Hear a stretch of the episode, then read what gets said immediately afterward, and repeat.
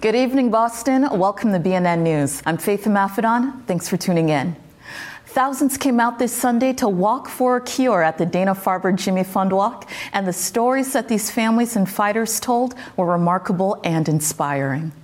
With their running shoes and red shirts on, thousands walked for the Jimmy Fund on Sunday for the first time since 2019. And it's so wonderful to be back for the first time in person since 2019. Woo!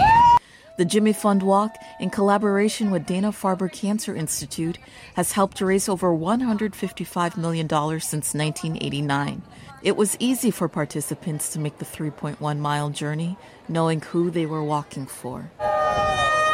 Dana-Farber has had a measurable impact on patients battling cancer, and those who've been treated by the Cancer Institute have nothing but praise for their work. Dana-Farber is basically like the five-star hotel of, the cancer hospitals. They're amazing. We've come from obviously overseas, so we got to see what it's really like for a lot of people who can't, even pay for their chemo. We ended up spending $20,000 out of pocket in the first month for her treatment in Pakistan, yeah. I guess I walk because, I walk to save people, but I walk because it also really, really matters where you go, because they just know so much more about cancer than anywhere else.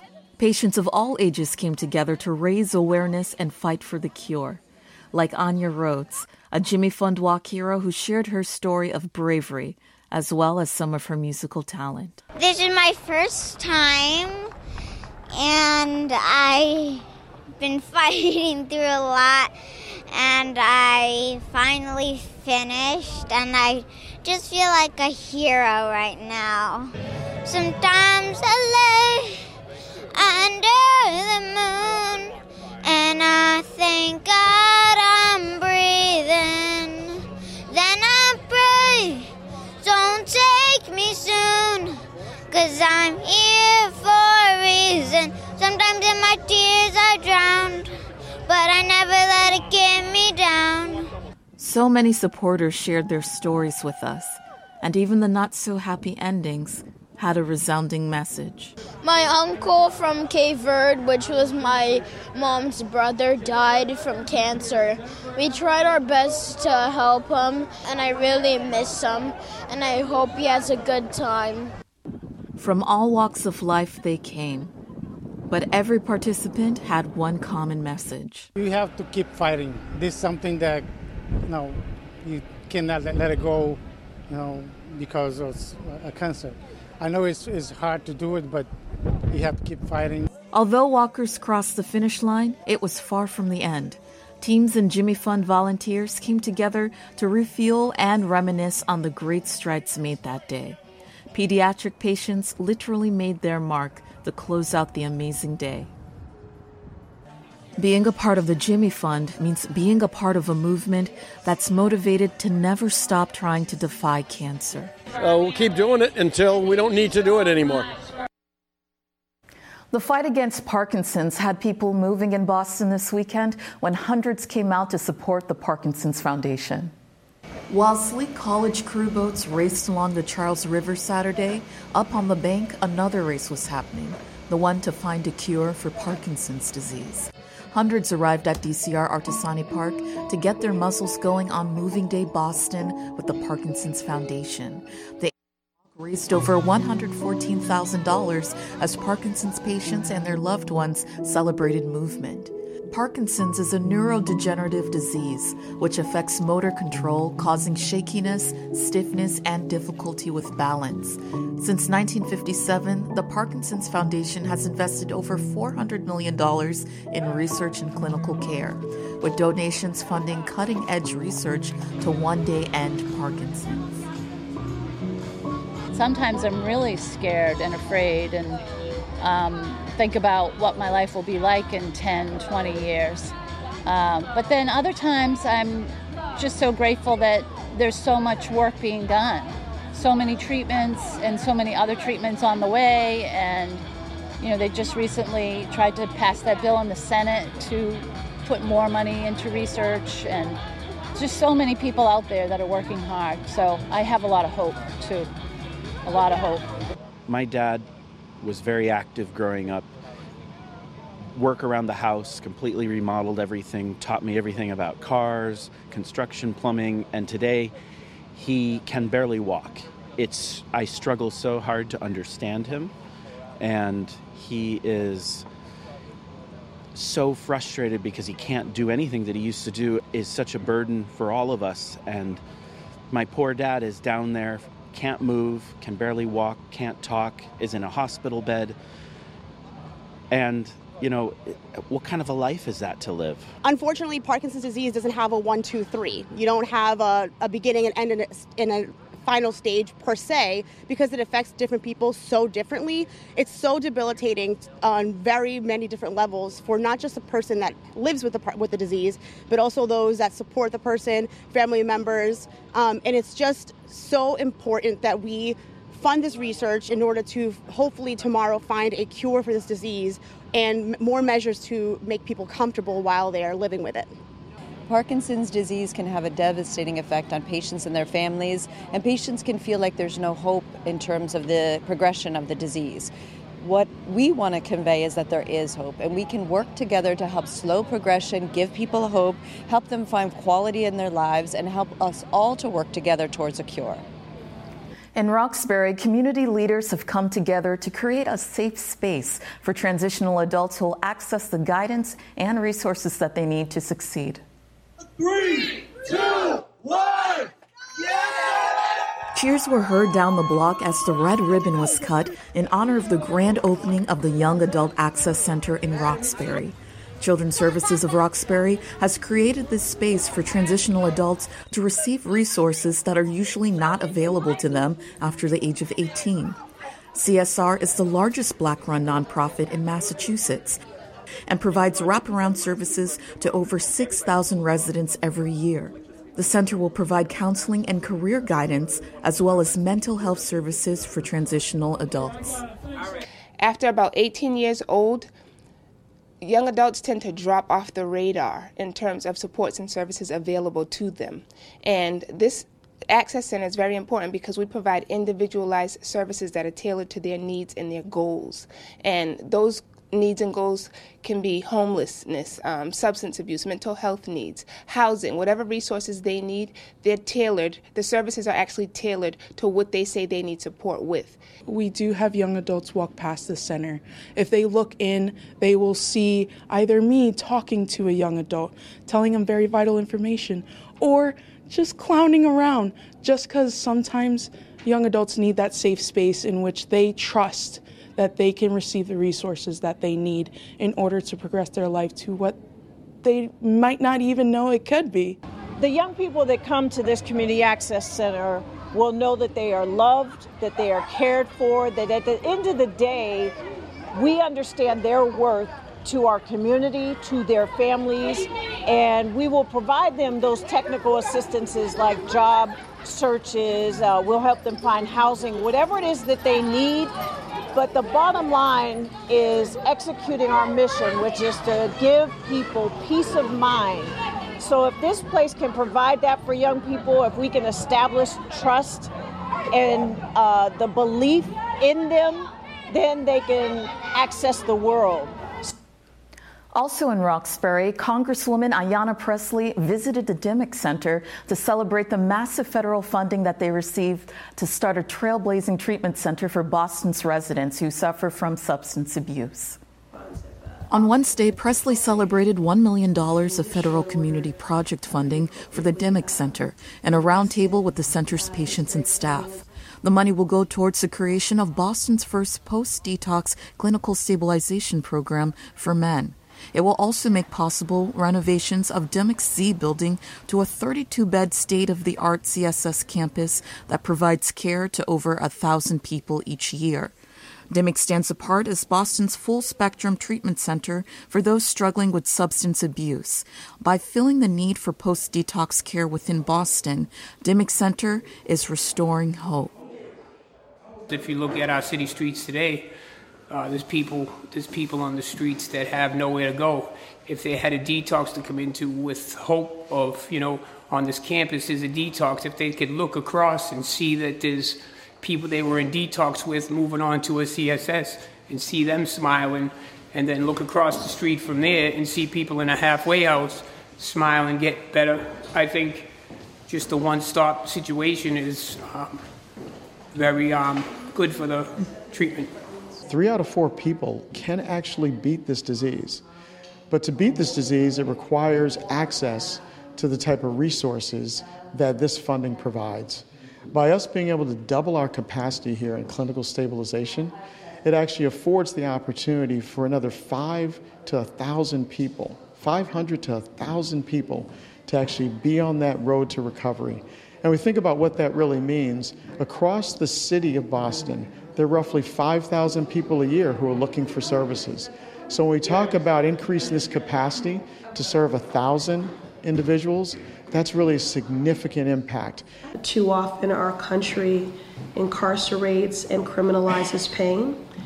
We have a legacy in this country of treating trauma with more trauma. And that is why pace-setting, innovative, holistic, culturally competent, and compassionate programs like this one are so necessary to disrupt that legacy and that status quo response of criminalization, resulting in great shame and stigma and isolation. Greener days are ahead as Mass Audubon's Boston Nature Center in Mattapan invests in community green spaces in the area. There's a lot of hard work involved in planting a tree, but the intrinsic rewards of walking under a majestic, fully grown tree are too many to count. Staff and volunteers from Mass Audubon's Boston Nature Center in Mattapan spent their Thursday morning expanding the city's green spaces by planting 40 trees and shrubs. The activity was made possible by a generous TD Tree Day grant. More than a breath of fresh air, these new trees are providing critical green infrastructure for the next generation. Trees are absolutely essential to our environment. They provide us the oxygen we need, they hold down the soil to reduce flooding, they are a key element in reducing climate change. And without trees, this wouldn't be a livable earth. It would be so much warmer, and it wouldn't be the kind of place that you and I would want to survive in. That's why events like this, planting trees, are really important. We have to do a lot of this work immediately to help cities adapt to climate change. So we're out here planting trees with volunteers. The community is getting involved in tree stewardship right here in Boston. And we're planting trees that will hopefully live for the next 100 years, providing shade, health benefits, wildlife habitat, food for wildlife, home for wildlife, and also places for people to relax in the shade. Where we're planting is around a solar pollinator field. So this is really designed to be beneficial for wildlife. And at Mass Audubon, we're really accelerating what we're doing in cities to bring nature to the city, to keep nature thriving in the city, and to help people get involved and understand why this work is important. For today's Talk of the Town, we offer 2 rich cultural events as the BNN News honors National Hispanic Heritage Month, which is September 15th through October 15th. First is a film screening of Boston's Latino pioneers, Los Pioneros Latinos de Boston. The documentary follows the journeys of 8 local Latino leaders, how they migrated to Boston, and the impact they've had on the city's history. Director Blanca Bonilla will participate in a discussion hosted by the Jamaica Plain Historical Society after the screening, along with some of the pioneers featured in the film. The screening is open to the public and takes place this Saturday, October 8th at noon at Conley Branch Library on 433 Center Street and Jamaica Plain. You can learn more at www.jphs.org. Finally, we offer Payas y Cuerdas, Hermanos Saboya, where you can enjoy traditional Colombian Andean music at this event hosted by the Boston University Arts Initiative. Andean trio Payas y Cuerdas will perform original compositions on the guitar and the bandola at a concert that's open to the public. Payas y Cuerdas, Hermanos Saboya is Tuesday, October 11th at 7 p.m. at Boston University CFA Concert Hall on 855 Commonwealth Ave. You can learn more at www.bu.edu. Next on BNN News Interviews, The novel Neighborhood Lines, based on Michael Patrick Murphy and Cornell Mills' friendship, is a story of bravery and integrity. The unflinching story shows the reality of desegregation of Boston schools in the 1980s and how two teens broke all stereotypes by becoming lifelong friends. Here's the interview with Michael and Cornell.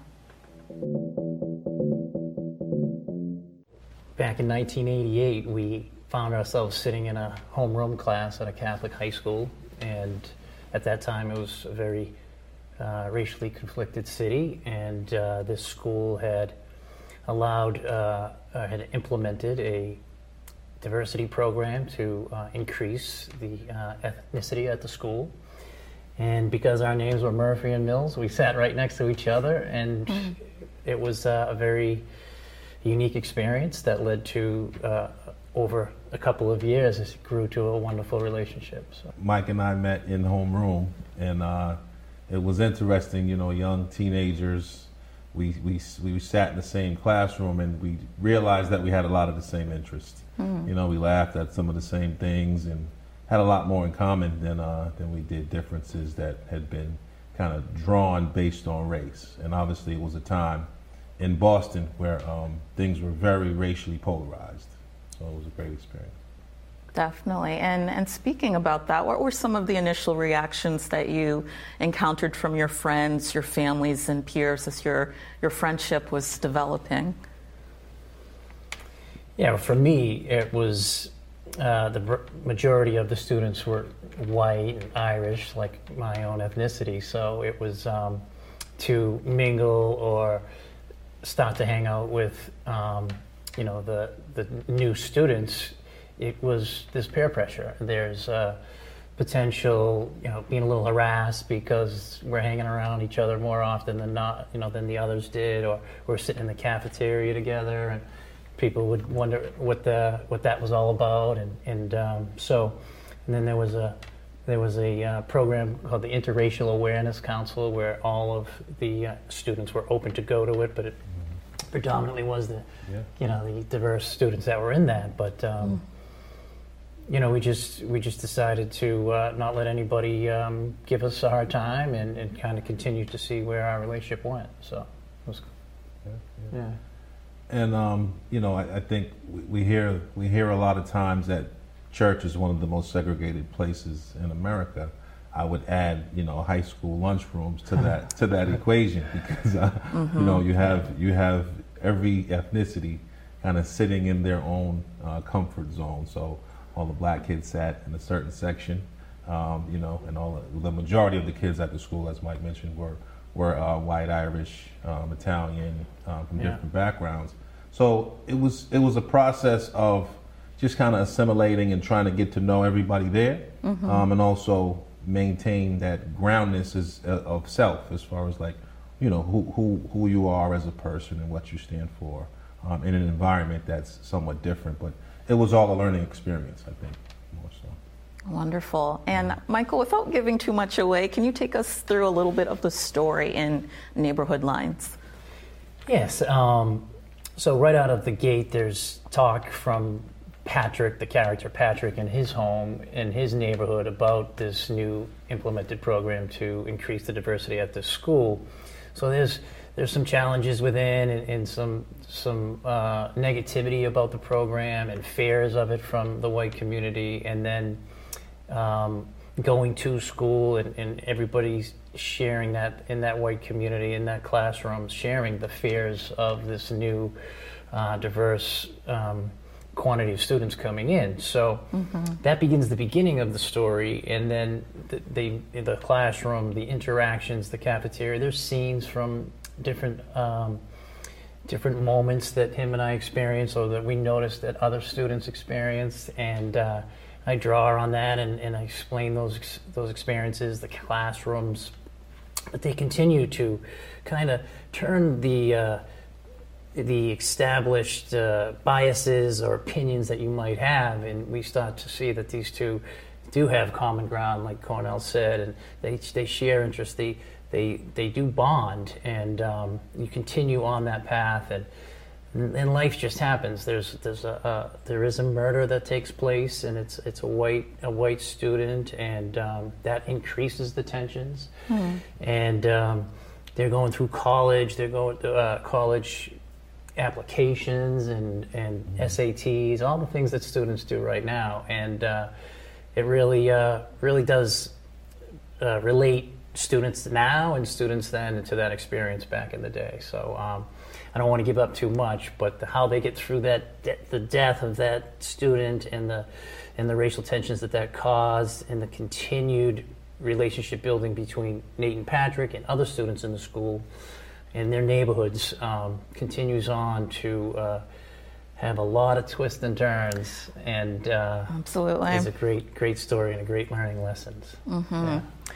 And, you know, growing up during that time in the 80s, the very early stages of desegregation, so many things happening. Looking back on that time now, how would you say that experience has shaped your perspective on Boston now, Cornell? That's a great question. You know, that was a time of transition for Boston, you know, early to mid 80s, moving into the 90s. A lot of the residents of the city who were black were kind of looking to kind of take advantage of some of what Boston had to offer. The redistricting, the redlining, there were some issues around housing at the time. And it was a very racially polarized city. There were lines that were invisible that as a black kid growing up, we knew if we went to certain areas or certain neighborhoods, there was a likelihood that you would have to get into a fight. Hmm. And the interesting part is that existed in the black neighborhood and in the white neighborhoods. So there was just an atmosphere of violence. There was a gang culture at the time that was a lot more prevalent than it is today. Mm-hmm. So I think that just being able to meet at a setting, mainly at a school, where all those issues kind of went away, and you could just focus on education, on building relationships, and on just kind of figuring out who you are as a young man in life, because that's really what the expectation or the path that you're on is. We're all trying to find ourselves and trying to figure out, you know, what do we like, what do we don't like, you know, what can we benefit from, and what can we learn from. Where are we heading? So, yeah. So we learned a lot from each other in those instances, and I'm happy that I was able to share some of those moments with Michael. Hmm. And the audiobook was released in September, so last month. Nice. So can you talk a little bit about the experience of doing this audiobook together, like why you decided to do it yourself, not hire somebody else? So I had gone down the narrated version and wanted to see if that was going to be the path I was going to go down. Mm-hmm. And the more I heard it, I didn't really like the accents or the passion or the emotion around the scenes and around the entire story. So I decided to call Cornell up and I said, hey, let's give this a try. Let's get into the studio, we'll read a couple of chapters and see if it sounds good and we think we can do this. And we went to Cyber Sound on Newbury Street. We jumped in the studio and I did a few of my chapters and he did a few of his, and I immediately knew that was what we were supposed to do, is to come through these characters, him and I, and that's what we did. And I actually really enjoyed listening to him be Nate and express his feelings and his attitudes and his thoughts through Nate, and it really did make me feel great about what we were doing, and what we're doing now. Yeah. Excellent. And the book was originally published in 2018, but you wrote it while you were in college. I did. What inspired you to share the story finally?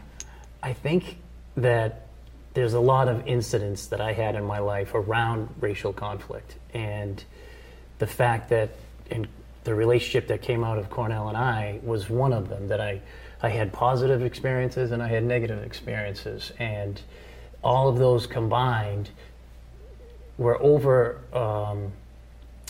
overpowered by the relationship and the bond that we had. So no matter how bad or negative some of the experiences were, the fact how solid our relationship was why I wanted to get all of this out of me and put it into a book. So that's why. and I'm glad I did it, because when I gave it to him in 2018, he was blown away, and he just couldn't believe that I was able to articulate a version and a story that resembled our relationship. And the great thing about the audio book, from my perspective, was just being able to embody the energy of Nate, because it's different when you're reading it for yourself versus kind of narrating it for the public. Right. Because then you kind of it brings it to life, as Mike mentioned, and that energy is something that you can only really transfer once you kind of feel what that character is going through and dealing with in those moments. And it felt really real, felt great. So it was an amazing experience to narrate. Right, and I can only imagine it brought up so many things for you as you were almost reliving it in a strange way. So there are several moments of crisis that revolve around racial tensions. Can you talk a little bit about how you are using the book to solve conflicts in youth? Yeah, well, after the pandemic, we're ready to, and the audiobook has been released, we're going to pursue what we started out to do when we first published it in 2018, which is to spread the word of this relationship, spread more positive stories around diversity and relationships and the bonds that there's a lot of great stories out there, and they're not really being told. A lot of the world, we see the negative stories. So we've gone to a few locations with a few schools and either read chapters or go potentially the Boys and Girls Club, and we are looking to just spread the positivity around what the future looks like in across the country. And it's a positive goal that we're all looking for, no matter what race you are, and we just want to be part of that. Yeah. Great. And ultimately, what do you hope that people take away from Neighborhood Lines? Well, for me, my hope is that folks can look at this book as a connecting piece to kind of society, because what happens so much in this book is we get to celebrate our commonalities versus kind of what separates us. And as we've gotten older, Mike, we may have different views on subjects, but because there's a respect level that goes back, 30 plus years, we can talk about those views. We can have conversations that are civil and that are understanding. And I think that's really the message that needs to be shared with this book is, celebrate what you all have in common, because we're all just looking to provide for our families, enjoy a healthy lifestyle, and be able to live as long as possible, in a productive way. So. If you'd like to learn more about Neighborhood Lines, inspired by Michael and Cornell's experience, you can find the audiobook on Audible. Thank you for tuning in, Boston. As a reminder, you can stream or watch the news on demand at bnnmedia.org. Each episode will be rebroadcast at 9:30 p.m. and 11 p.m. on Xfinity Channel 9, Astound Channel 15, and Fios Channel 2161. We leave you now with a taste of the Roslindale Parade from this past Sunday. For BNN News, I'm Faith Amaffidon. I'll see you next Friday.